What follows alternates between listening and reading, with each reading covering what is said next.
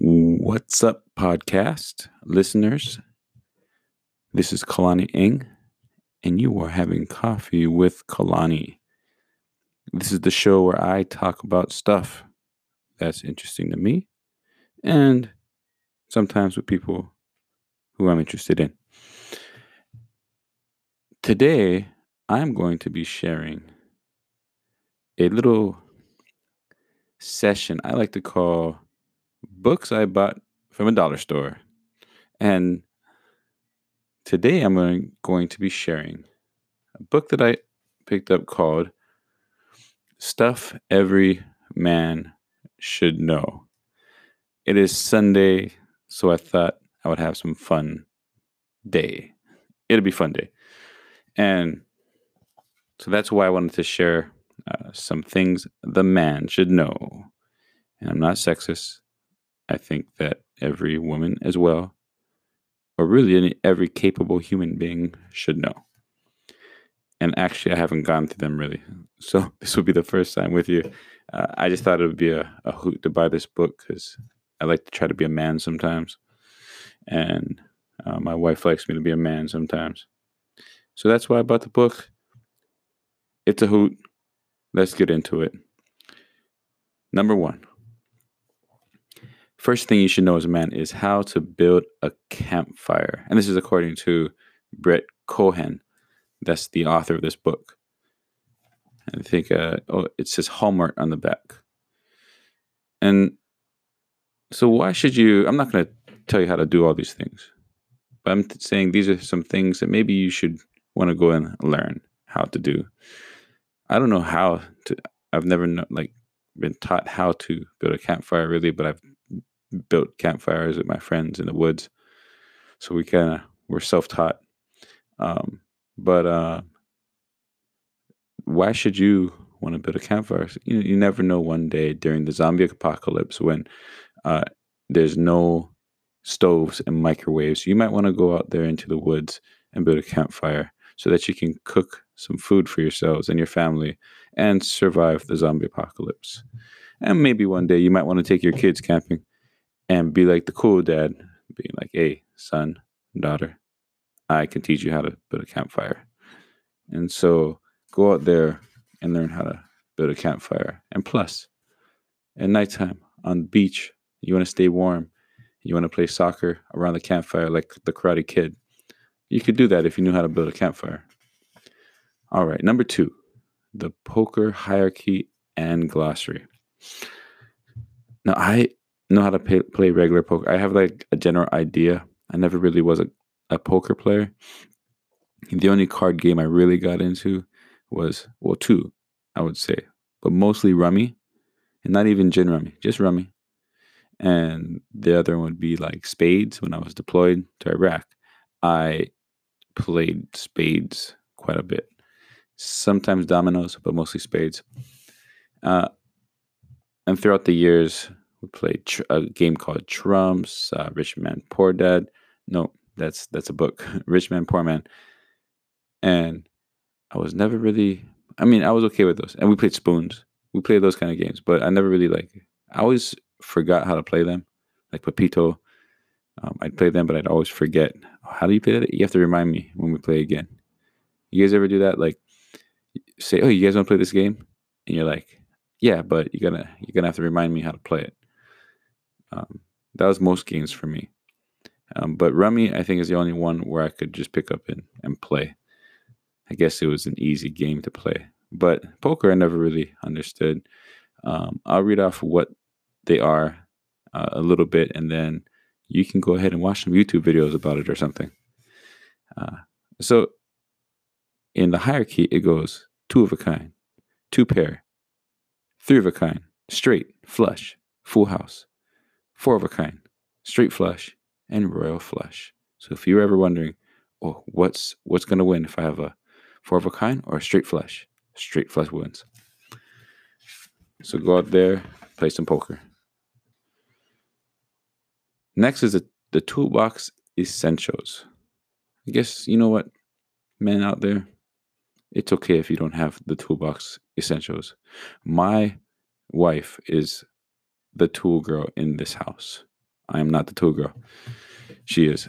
So she has the toolbox essentials. and when I need to do something manly, I call, I call her, my wife and ask if I can borrow her tools. But there's a list of about 20 items, I guess, that should be in your toolbox from tape measure to claw hammer. And I don't know what, I guess a claw hammer is just a regular hammer with that back end where you can pull out the nails.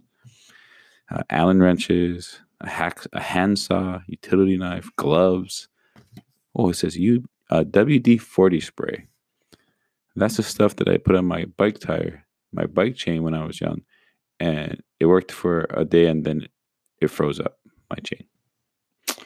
Uh, a flashlight. So there is a good list, and I'll maybe I'll do a a, a blog post or an episode just talking about uh, stuff that you can have in your toolbox. Um, so you would need all these things in case you wanted to do some projects around the house.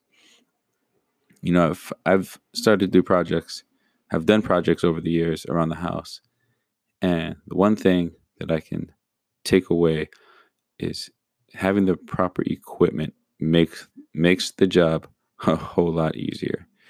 Uh, if you're trying to uh, co- cut a whole bunch of plywood with a with a hacksaw, that's not going to work. You need a skill saw. Um, so go ahead fill your toolbox up so that you can have an easier t- job doing jobs. Number uh, four, I think we're on number four. These aren't numbered in here. Number four is oh, in order to do this, you're going to need a good toolbox.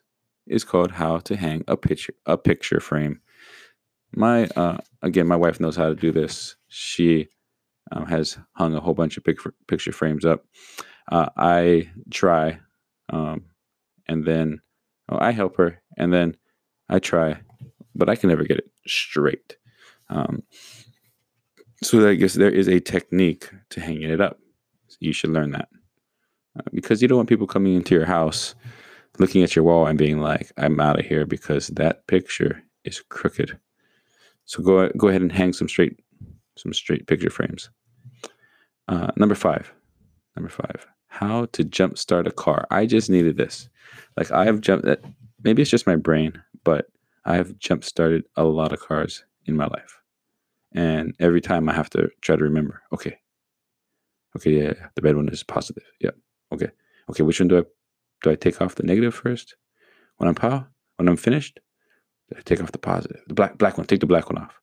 So it is important to know how to jumpstart a car. In fact, two days ago, my wife and I were at the mall. We came out, start tried to start our car, and it wouldn't start.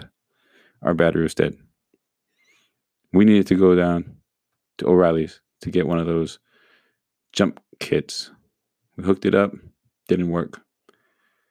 Apparently, it didn't have enough power, enough volts or voltage or joules to jumpstart our car. So we had to leave it overnight and then take it over to Sears to have them change out the battery. Battery was uh the battery was dead. Uh, so jumpstart a car. Number six.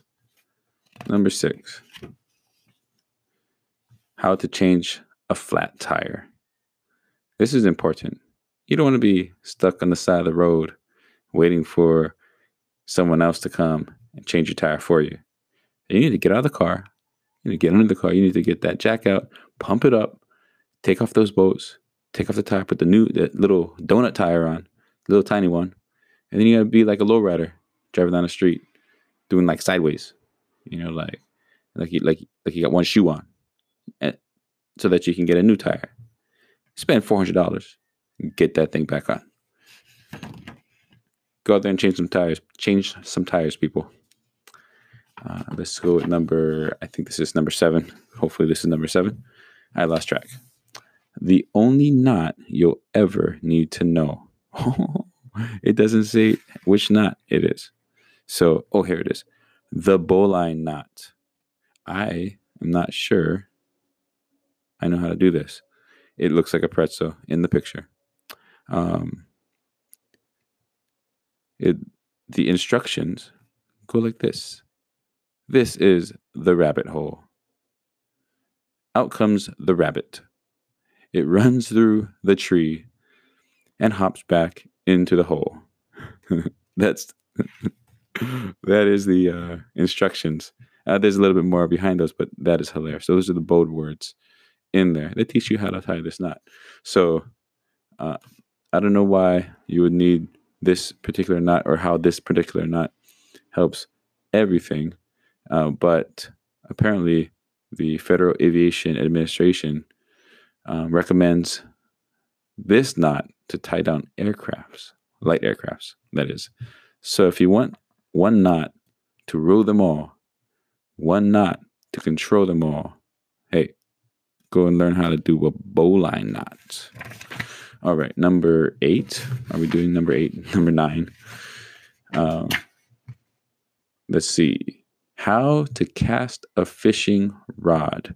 I've done this two or three times in my life, and I'm still not sure if I'm doing it right. All I know is it did not hook the back of my shirt like I thought it would. I thought, because I'm not a fisherman, I was nervous to go fishing because I thought that when I cast it out, it was going to grab the back of my shirt and I would whip it so hard that it would throw me into the water. And so I never went fishing. And then I finally did with one of my friends, and he showed me how to do it. And I whipped it out there and I caught nothing, but that's not the point. That's not the point. The only fish I've ever caught was trolling. I guess I think it's called trolling. You go, you, we jumped in a kayak and we put the, uh, we mounted this, the fishing pole behind us and we dragged it through the water while we paddled. So it's kind of like I was tricked to exercising while I was quote unquote fishing, which I had no, nothing to do with uh, until the thing bit. And then I guess I re- re- reeled, reeled it in. And uh, it was about, I would say, seven inches long. About, I don't know how much I weighed. It weighed, uh, but it wasn't, was not a marlin at all. But we ate it and it was pretty good. I didn't cook it. Learn how to fish, people. Cast a fishing rod. Let's see what's next. I'm going to say this is the last one. You know why? I don't care. Because this is Sunday, fun day. I don't care if it's 10 or 9 or 11. If it's 11, you got a bonus. If it's 10, I did good job. If it's 9, I apologize. But this is my number 10, and this is perfect for me. It's how to hold a baby. Yes, because it's perfect for me because I have a son and I hold him. He is uh, two years old, so I've held him. So I have experience in this area. So I can talk like, as an expert on how to hold a baby properly. And the guy in this picture uh, looks like Bob Ross. So if you want to see the man who looks like Bob Ross, you need to go and pick up this book called Stuff the Stuff Every Man Should Know by Brett Cohen. And how to hold a baby. This is important because you don't want to drop your baby. It is not a good thing. Trust me. I've never done it. Thank God I have not done that but I don't want to. I have another one coming. Yes. Thank you. Thank you. April ish, middle April ish, is when my new son will be here. And I'm super excited. And I don't want to drop him either. So it is important to learn how to drop baby. I'm just, I, I, I'm just joking. It's important to, to know how to hold a baby. There's a lot of different ways to hold a baby. Learn one, learn two, learn them all. Learn how to hold a baby. It's important. And that's it for today. That is the 10 things that every man or woman or capable human being should know. If you enjoyed this podcast, please subscribe. If there's an option to like, please do. If there's an option to comment, do that. But if you can, go and leave a review. Hopefully, it's a good one. But be honest, I'd like to hear it. So that's it for today. Thank you so much for having coffee with Kalani. I will see you in the next episode. Aloha.